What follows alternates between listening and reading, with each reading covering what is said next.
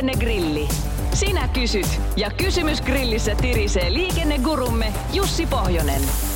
Lähetä oma liikenteeseen liittyvä probleemasi Radionova liikenteessä ohjelmaan osoitteessa radionova.fi tai Whatsappilla plus 358 108 06000. Otetaanpa muutama kysymys tosi elämästä. Ensimmäinen tulee täällä. Mihinkäs oikein rullasuksihiihtäjät rinnastetaan? Jalankulkijoihin vai pyöräilijöihin? Minua tuli vastaan mäessä rullasuksilla hiihtäjä, joka käytti maantien vasenta laitaa.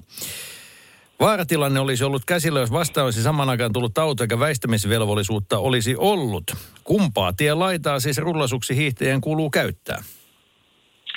Onko tässä nyt mitään laitaa?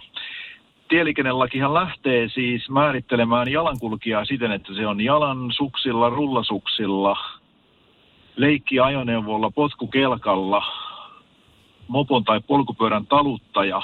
Nämä kaikki lasketaan jalankulkijoiksi, eli kyllähän rullasuksi hiihtäjäkin jalankulkijaksi määritellään ja tässä tapauksessa taitaa olla, että hän on toiminut aivan oikein ja kulkenut ihan oikeaa puolta, mutta kieltämättä tulee tietysti se pilkku mutta kohta tähän näin, että kyllähän se melko leveää menoa on, jos verrataan ihan tavalliseen perinteiseen jalankulkijaan, niin siinä tietysti tarkkana saa olla puolin ja toisin.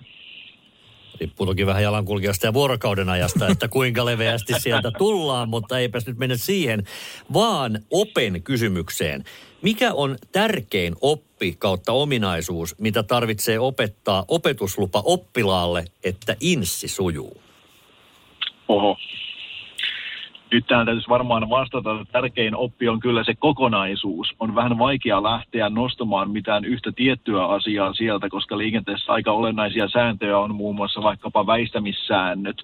Toisaalta melko olennaista on se oman tilanhallinta ja oman nopeuden säätely ja sitten varmaan niin kuin muiden tienkäyttäjien huomioiminen ja tietysti jonkinnäköinen tietotaito pitää olla yleisesti muutenkin liikennesäännöistä ja liikennemerkkien merkityksestä ja se, että mikä näistä pitäisi nostaa yhdeksi ainoaksi, niin lienee kyllä aika lailla mahdoton tehtävä ja, ja, ja niinpä siinä varmaan kannattaa opetuksessa kyllä kiinnittää huomiota enemmänkin siihen kokonaisuuteen ja ennen kaikkea opetusta kun lähtee alkamaan, niin ei kannata lähteä tavoittelemaan kuuta taivaalta ja kaikkea mahdotonta, vaan, vaan niin kuin pikkuhiljaa perusasioista liikkeelle ja pikkuhiljaa kartuttaa sitä tietotaitotasoa ja sitä kautta saavutetaan niin kuin se paras mahdollinen lopputulos. Mikä on muuten näppituntumasi, kun näitä opetuslupia ja opetuslupaoppilaita näin ollen on viime aikoina ollut aiempaa enemmän. Ammattiopetustahan sitten ei tosiaan välttämättä sellainen oppilas saa, mutta toisaalta ovat sitten usein kyllä kortin saadessaan ajokilometreillä mitattuna aika paljon kokeneempia kuin sellaiset ajokortin saajat, jotka käyvät vain normaaliautokoulun. Joo, tässä on tietenkin siis e, mielenkiintoinen se tilanne, että monethan kun menevät autokouluun, niin he haluavat vain ostaa tämän minimimäärän opetusta ja sitten lähtevät kokeilemaan sitä tutkintoa, että meneekö se läpi vai eikö se mene. Että hyvin harva on niin kuin tavallaan käyttäisinkö termiä, tulee lompakko levällään ja, ja harjoitellaan ja opetellaan niin kauan, että se varmasti sujuu ja saadaan sataprosenttinen varmuus.